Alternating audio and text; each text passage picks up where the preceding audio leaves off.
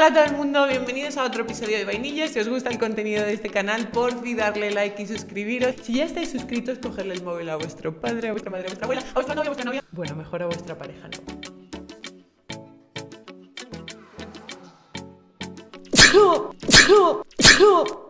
Ay. Ahora sí, vamos.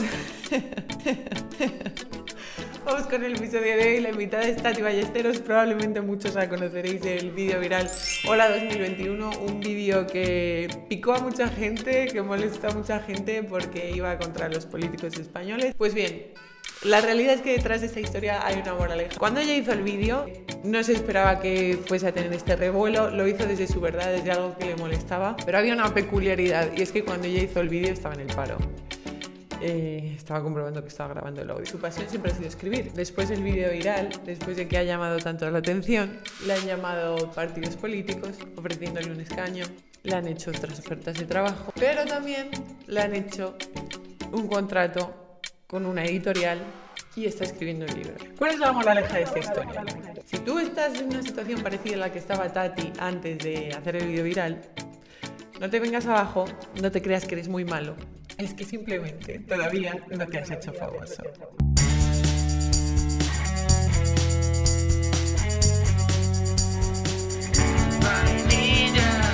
las cosas como no son.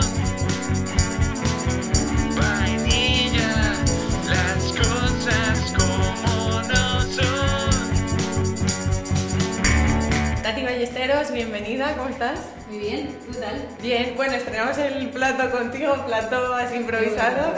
ya lo iremos, lo iremos mejorando, muchas gracias. Teníamos muchas ganas de hablar contigo, más que por eh, conocerte a raíz del vídeo, porque me pareces una tía súper interesante, por eh, escritora, criminóloga. Eh, ahora estás en un montón de proyectos, pero bueno, lo primero de todo, ¿cómo te ha cambiado la vida a raíz del vídeo? Pues, pues estoy más ocupada, pero tampoco me ha cambiado en exceso. Yo sigo viviendo en mi casa con, con mis perros y no creo que me cambie mucho más la vida, la verdad. Cosas buenas, eso sí. Pero en el sentido de, de notoriedad, de, de, más ofertas en cuanto al trabajo, porque ah, cuando hiciste el vídeo no estabas currando, ¿no? No, tenías nada fijo. Sí, sí, se ha notado.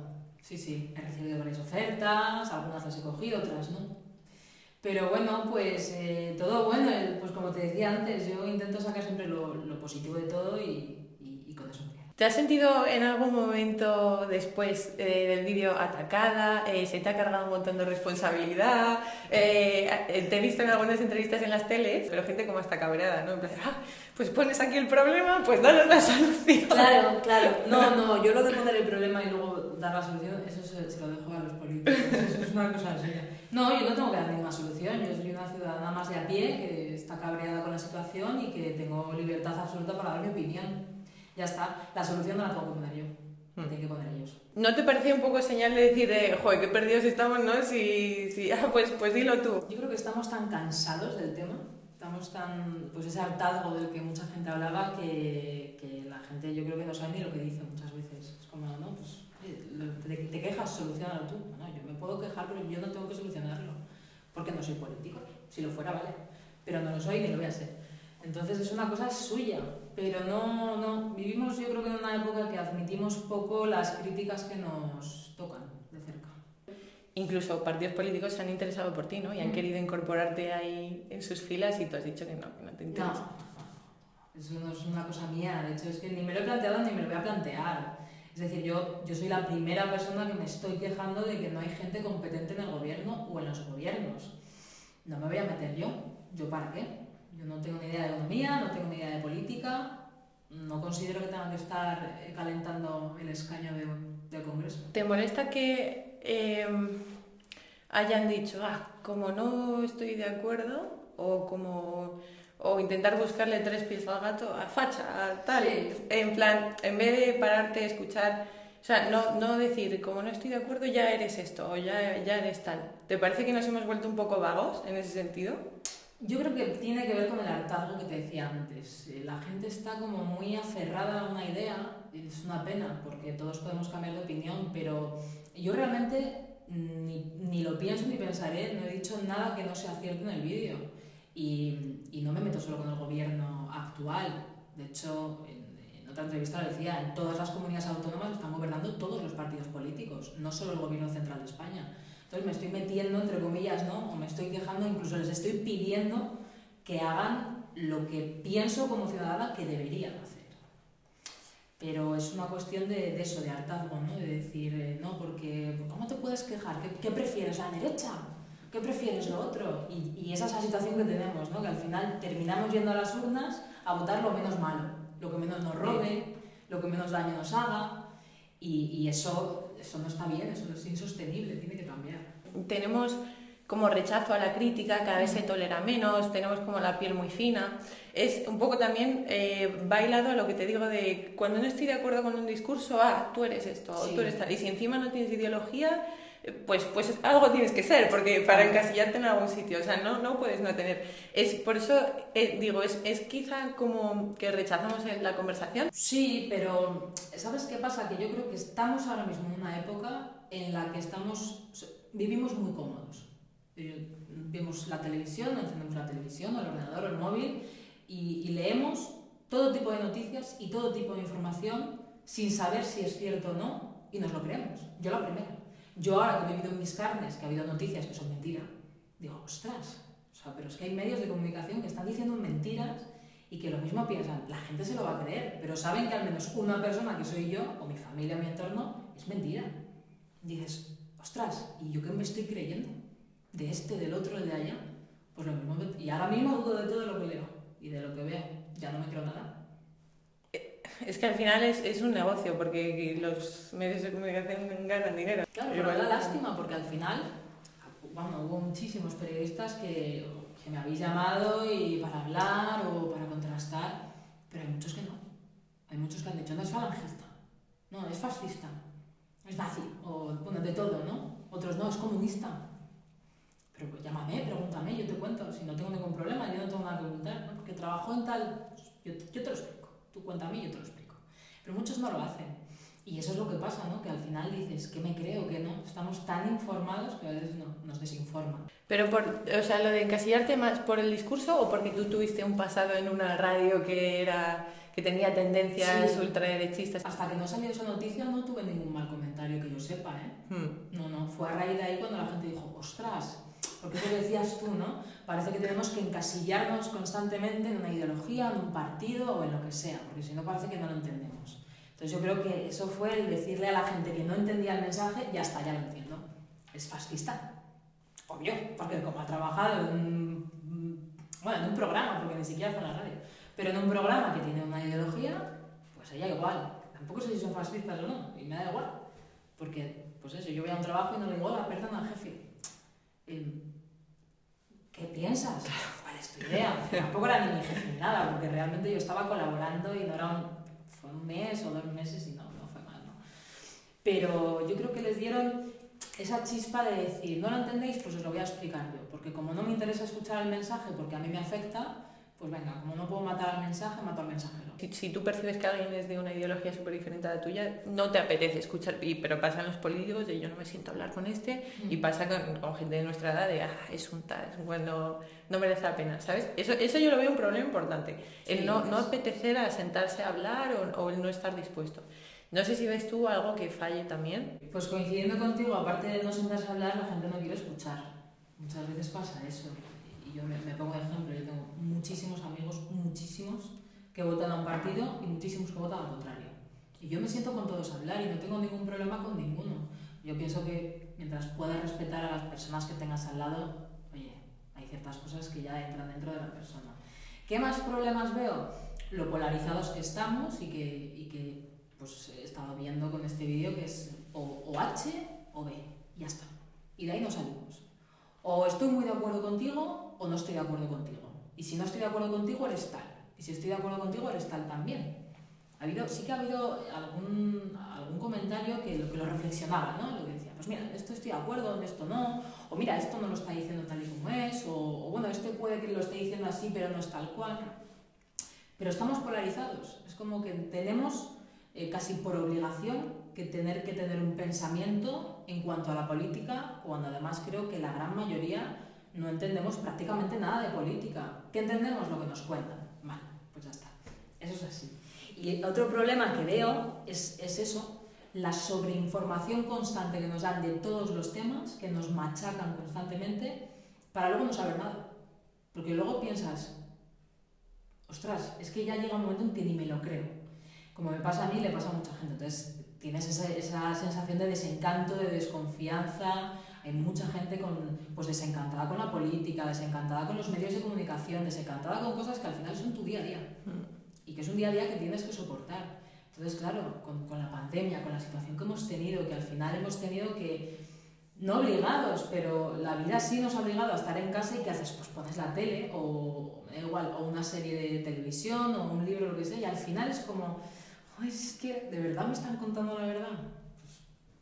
A veces no. Y tú que ahora aprovechando esto que, que has trabajado antes en, en producción, o sea, que sabes un poco cómo va el mundo audiovisual, que tienes canal de YouTube, que escribes bien, ¿no, no te pica un poco, que es, que es, que es guay, te da para escribir más o menos, ¿eh? ¿No te pica un poco el decir, a- a- eh, ahora que está YouTube en alza y tal, bueno, YouTube, Twitch, tal, Sí. eh, voy, a, voy a montarme yo un algo por mi cuenta, o... ¿Sabes? Esto de- no, no, no, me estoy, no me lo estoy creyendo del todo. Cada vez está cogiendo más peso YouTube. Voy a aprovechar el momento y voy a... ¿O no te llama por ahí el tema? No, la verdad es que no. O sea, sí que además mucha gente me decía, aprovecha como criminóloga y haz pues, un canal de, pues, de crímenes o hablando de lo que sea.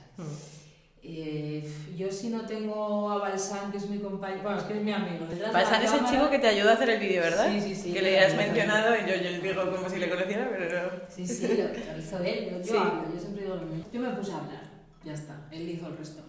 Es que es- además es que es espectacular cómo hace las cosas. Pero yo, yo no me veo capacitada para coger así una cámara y... ¿No?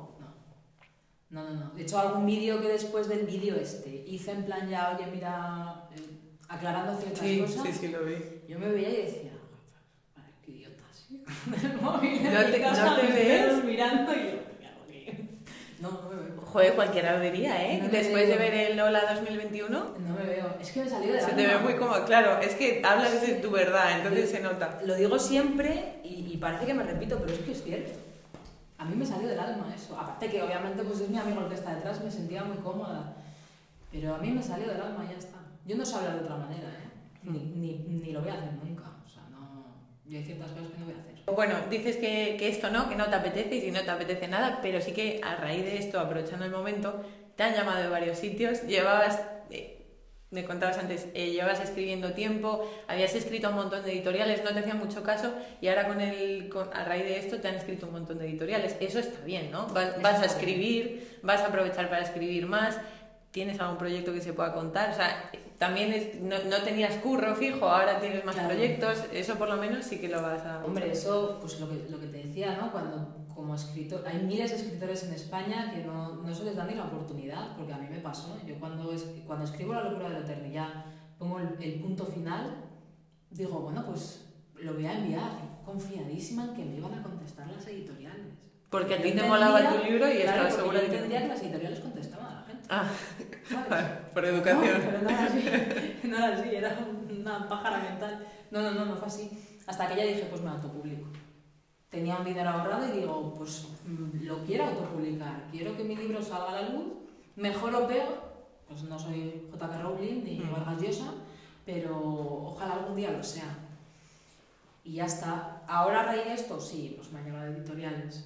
¿Y proyectos que pueda contar? No, no puedo contarlo. Pero los hay, que eso es muy Pero los ilusionante. hay, ¿no? y pues muy ilusionada, claro.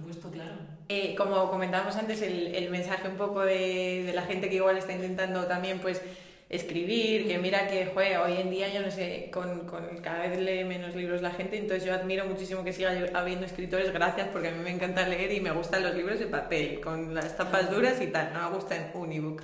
Pero bueno, gente que siga intentando escribir, que a lo mejor es un negocio Siempre. que no está en alza, que no le están contestando, que no, que no se desanime y diga, joder, qué malo soy, es que, es no, que no... es que al final es muy complicado el mundo editorial, ellos también pues como, como editoriales pues tendrán muchísimo trabajo y, y lo que tú dices, cada día se lee menos porque es más, más cómodo poner HBO y ver una serie que leerte un libro, pero yo hay, mucha, hay mucho lector, ¿eh? hay mucha gente todavía que lee Sí. y, y oye, bienvenido sea.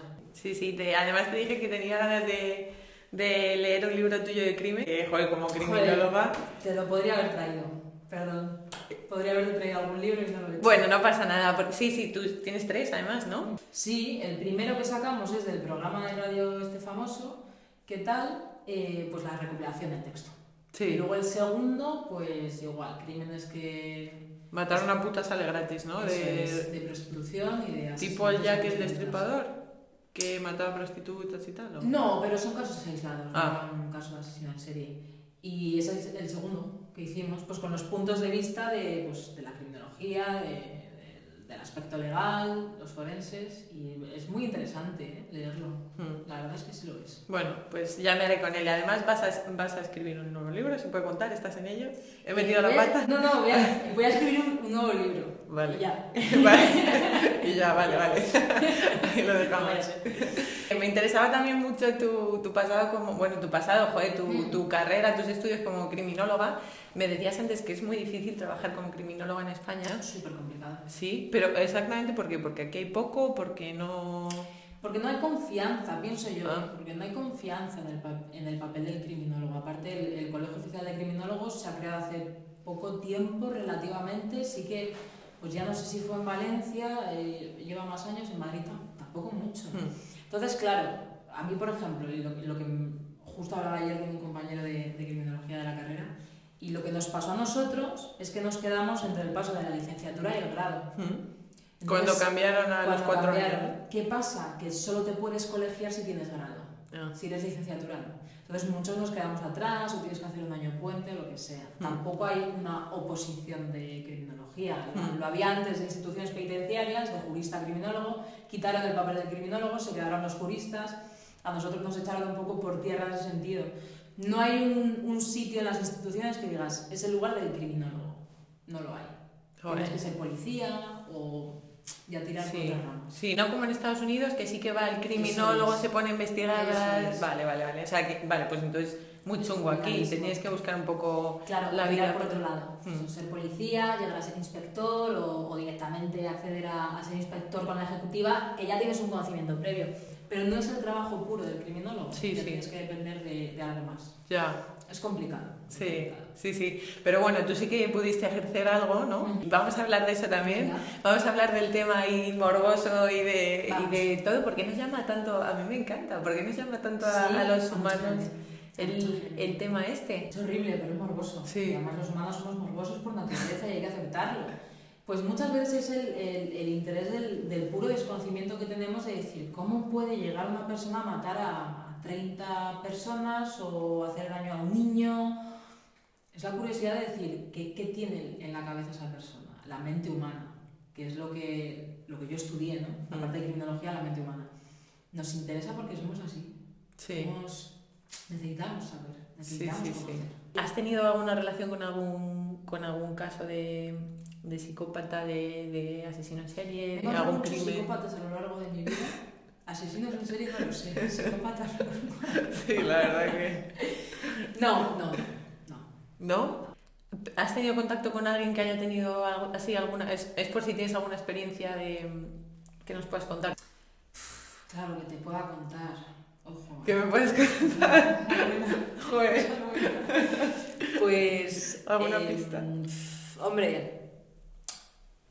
Mm, un caso con menores, que no, precisamente por, por, el tema, pues no te puedo contar, que es lo más desagradable, yo creo que para cualquier profesional. Un caso con menores. Y.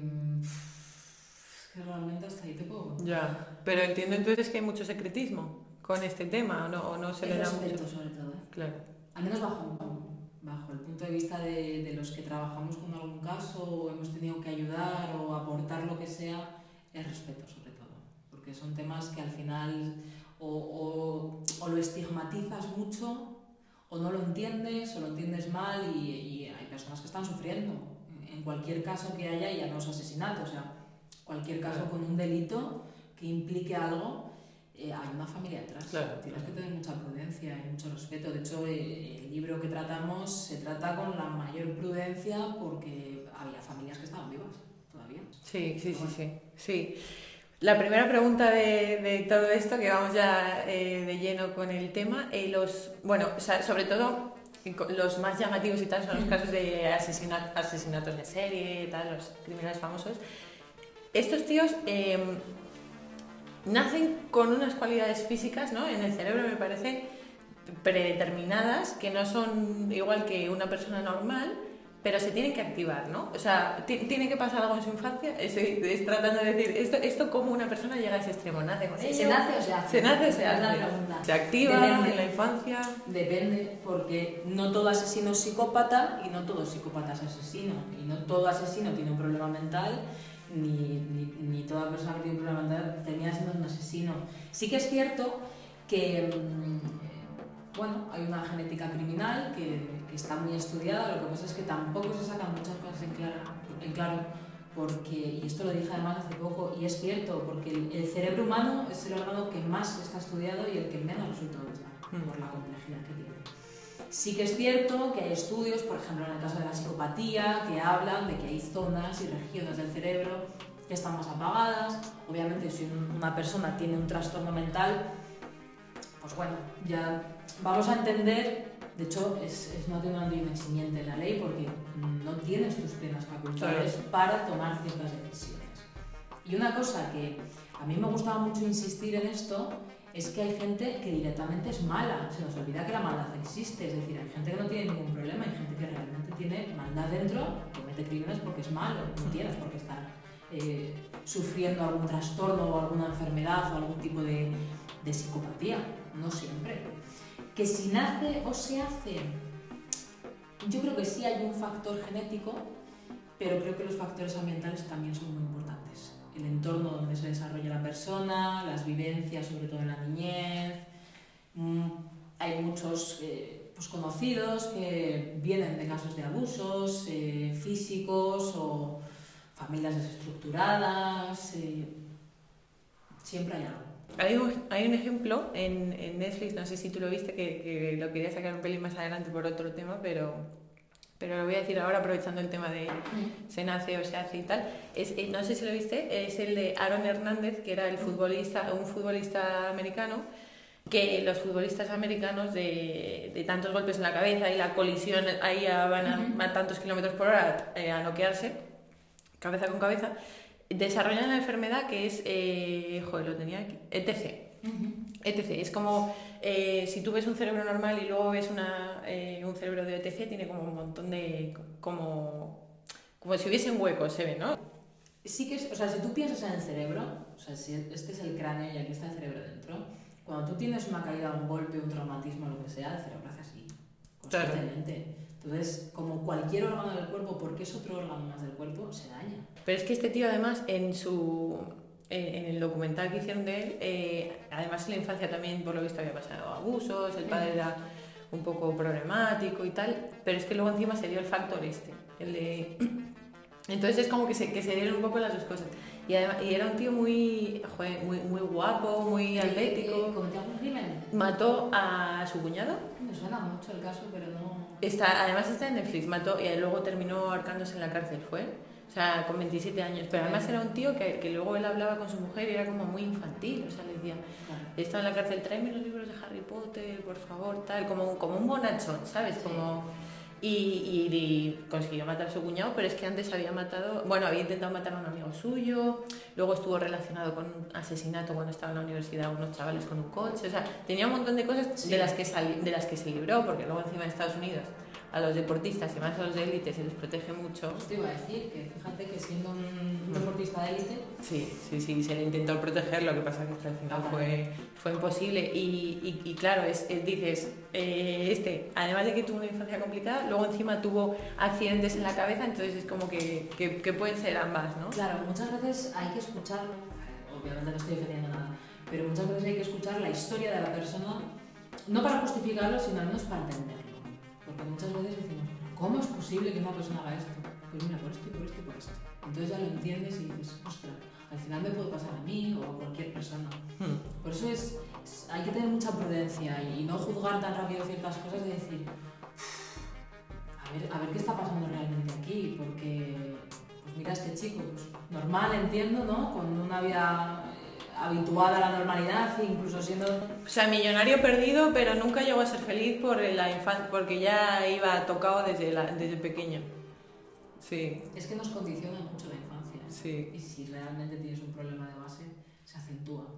No siempre, pero pasa. Estoy leyendo un libro que es, es- no sé si lo conoces porque eh, igual eh, tocáis estos temas también, pero se llama algo de, no, no me acuerdo cómo se llama exactamente, pero es sobre la sombra del ser humano. No sé si estás al corriente con, con el tema de lo de la sombra que me está fascinando y es que todas las cosas que a nosotros cuando somos pequeños nos dicen, esto no lo hagas, esto está mal, incluso como sociedad, ¿no? Que a ti te puede, te pueda gustar ciertas cosas que no están permitidas por la sociedad, pero a ti, a ti te dicen que está mal, entonces tú a ti mismo lo tapas y dices, Claro, "Fu, está, esto ¿no? me puede gustar porque está mal. Eh, entonces como que lo escondes y lo, y lo dejas ahí en un lado de tu cabeza, pero eso nunca deja de estar, porque al final solo que tú no lo aceptas y lo ves como negativo. Entonces eh, hay gente que tiene una sombra muy, muy grande, ¿no? Porque no se permite a sí mismo aceptarse y esas personas también terminan siendo psicópatas, no sé si, bueno, o no, o, o terminan a lo mejor cometiendo algún asesinato tal que dice. ¿cómo, ¿cómo ha podido ser esto? No, no me he leído el libro, pero sí, claro, tú te das cuenta que, pero esto, que no hace falta ser criminólogo, quiero decir, además vemos tantas cosas de, de libros, de series de televisión, de, de películas que además están tan bien hechas y son tan, tan fieles a la realidad que todos al final terminamos entendiendo estas cosas. Pero claro, es normal, tú imagínate un niño que constantemente le dices, no, ¿qué ejemplo tonto te puedo poner? No, no- no mires la ventana, no mires la ventana, O no pierdas corras tanto. lo que sea. Hmm. Claro, llega un momento en que cuando incluso tú te das cuenta como persona que no está mal, dices, "Hostia, tiene que haber un- una capacidad de frustración de la persona de decir, Claro. claro, ah, pues interesa. Pues luego, además lo, lo tengo arriba, luego te lo... Pues luego me lo.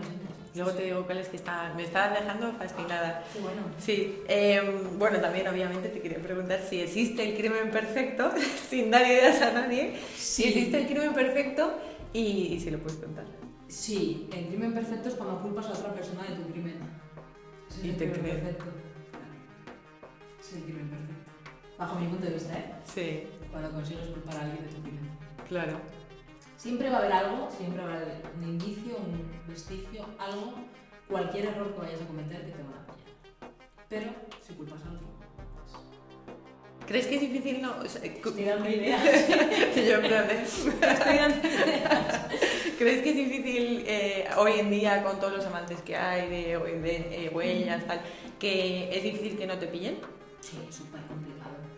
O sea, Que, que, o sea, es fácil que te pillen. es muy fácil. Ahora mismo hay muchísimos medios de investigación, muchísimos medios de criminalística, forenses.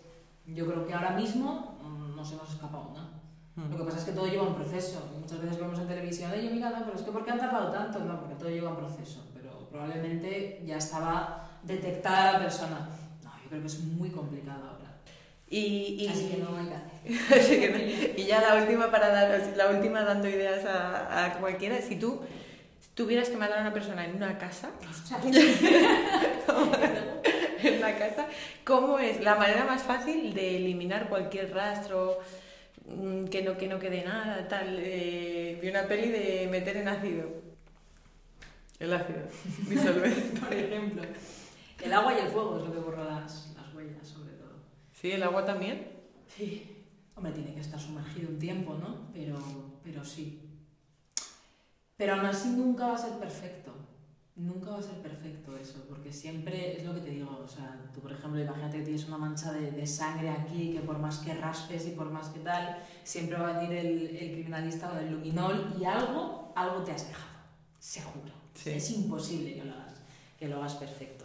Pero bueno, pues sí, claro, pues el ácido. Sí, yo creo que estamos todos muy habituados en cuanto, en cuanto pones una serie ya te dicen cómo Sí, matarlo, sí, sí. cuál es tu falta. Pero como es una peli, y digo, y encima yo en las pelis que tampoco es que esté como muy atenta, en plan, a ver si lo pillo. No, yo voy a ver una peli a distraerme. Digo, seguro que hay gato encerrado Sí. y que le hubiesen pillado por cualquier tontería que no sale en la, en la peli. Em, ¿Tienes un, un asesino en serie favorito o un criminal favorito que digas, joder, este? Que mira que es, que es feo de decir de Es mi asesino en serie pero no, pero favorito. entiendo- la pregunta.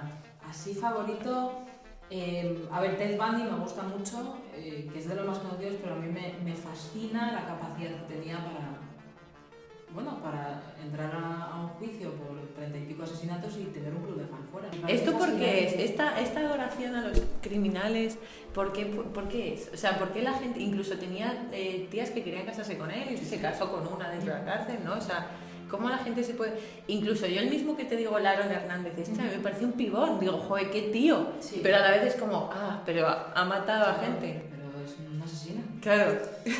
Pues me encantaría explicártelo, pero ni yo lo entiendo. Ni yo lo entiendo. No, no sé realmente qué se le puede. Hombre, entiendo que piensan que es inocente. Porque si realmente piensan que es culpable. Ya. O sea, como cuando a lo mejor te están poniendo los cuernos y dices, no me están poniendo los cuernos, ¿no? En plan de que no quieres ver algo para... Hombre, fue un circo muy mediático, Ted Bundy, ¿no? También. Sí. Muy mediático y fue un caso muy conocido. El, el tipo era pues muy atractivo o, o lo consideraba muy atractivo. Me encantaría explicártelo, pero no, no tengo una respuesta. No sé si te la puede dar alguien. pero La- el carisma. Me lo cuentas. El carisma que tiene igual, ¿no? O- Claro, pero ese carisma te tiene que transmitir que es inocente. Porque por más carisma que tenga un asesino que ha asesinado a tantas personas, A ver si... Ah, es que mira, hay un término que se llama hibristofilia, el gusto por personas peligrosas. sí, ¿Puede ser eso? sí. Pero Pero claro, peligrosas hasta cierto punto, igual no... no, no, ¿eh? No. Hasta Sí. cierto punto no. Muy peligrosas. ¿Sí? Es muy raro es una condición rarísima. ¿Cómo era el otro nombre? Todo... No me acuerdo, bueno, tiene otro nombre. Pero sí, sí, pasa, ¿eh? Ahora bien, mm, pf, es que claro, la mente humana es tan complicada y, y la criminología o la psicología o la psiquiatría tampoco es una ciencia exacta. Es decir, es, es, es tan modificable el cerebro, el cerebro humano, es tan modificable la actitud de una persona. Esto no es una matemática de 2 más 2 son 4. O sea, tú puedes decir, mira, hay ciertos patrones, se ha estudiado a lo largo de la historia ciertas cosas que te dan, bueno, unas pautas para seguir. Pero cada persona somos un mundo, no, no todo el mundo es igual, es lo que te decía, hay psicópatas que, que cometen crímenes y hay psicópatas que no y que están pululando por la vida como personas perfectamente normales, o sea, prosociales, adecuados ¿no? a las normas sociales. Y hay personas con trastornos mentales que llevan una vida perfectamente normal porque están medicados, por lo que sea, porque son conscientes, y gente que les hace un clic. Es un mundo el cerebro humano, ¿eh? Y cada persona somos un mundo. Y el clic este es inexplicable, ¿no? Puedes encontrar Por accidentes, como por un trauma, como por cualquier historia, ¿no? O por nada. Tú puedes ser una persona psicópata que de repente no se te ha desarrollado, o sea, que de momento no se te ha desarrollado y un día, por lo que sea, se despierta y... Bueno, la psicopatía en particular es diferente, es un trastorno de la personalidad. Ni, Hmm. siquiera, ni siquiera está tipificado como una enfermedad mental como tal. De hecho, hay una, un problema muy grave en, en la ley porque no es, no es ni un atenuante ni un eximiente, porque claro, es un trastorno de la personalidad, no, no tiene una cura, no tiene un tratamiento. Hmm. Entonces, ¿cómo, ¿cómo dices o cómo diagnosticas a un psicópata? Es complicado, es complicado.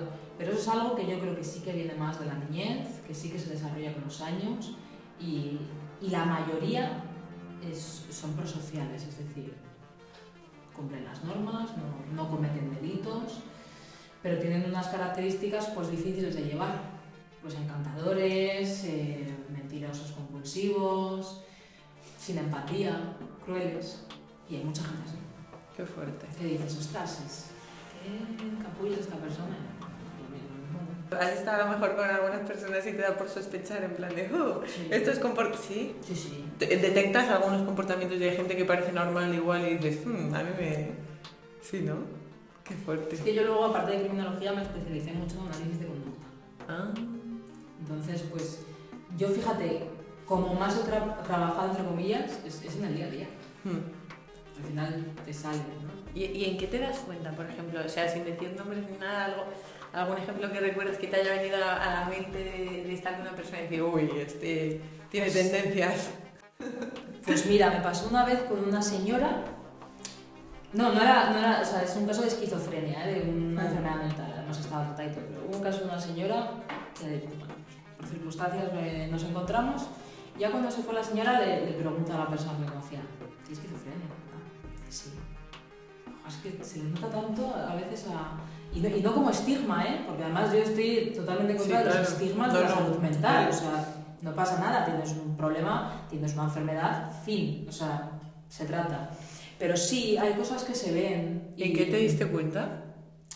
En los ojos. ¿Sí? Sí, en los ojos sobre todo. Ay, ahora me siento.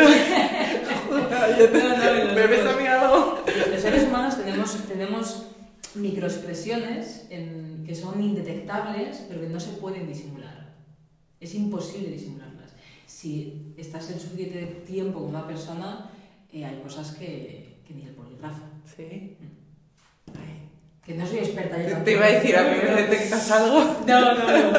Que muchas veces lo pienso y digo, joder, algo en esta persona que no me cuadra. Que yo también soy mucho de energías, ¿eh? También Sí. digo, No, a mí me pasa, pero eso es por, por la vibra que me da la persona. Por eso, a mí me yo- pasa mucho también eso, que hay gente que no calibra energías y es como, no, no sé qué onda tienes, no sé qué vibración tienes al lado, pero, pero chocan. Y no, no me suelo confundir tampoco nunca alguna vez.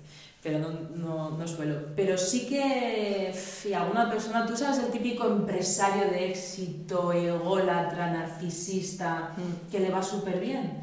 Pues hay muchos, y de hecho hay muchos estudios, sobre todo en el tema empresarial, de, de, de que muchos, pues eso, ¿no? Padecen una psicopatía. ¿Sí? Pues gente sin escrúpulos, gente que le da igual todo y gente que con tal de subir hace lo que sea. Ujú. Es un tipo de psicopatía. Sí, sí, sí, sin duda, claro, porque tienen, no, no tienen muchos sentimientos ni Claro. tienen empatía. Sí, sí, es verdad. Y hay mucha gente, yo creo que todos conocemos a alguien que es así. Sí. Alguien que dices, ostras, es que realmente no tienes o sea, esto de empatía y con tal de que tú estés bien te da igual hacer daño al resto. Y para despedir y para dejarlo en una nota más positiva, que nada, Tati, que tienes un montón de, de proyectos, que, que principalmente estás metida ahí, que vas a volver a escribir un nuevo libro y lo demás de momento no puedes contar. Pero joder, que mucha suerte y que, y que en cuanto lo puedas contar, que nos lo cuentes y Hombre, que por supuesto, seguiremos. por supuesto que sí. Muchísimas gracias a ti por invitarme, por la conversación y por todo.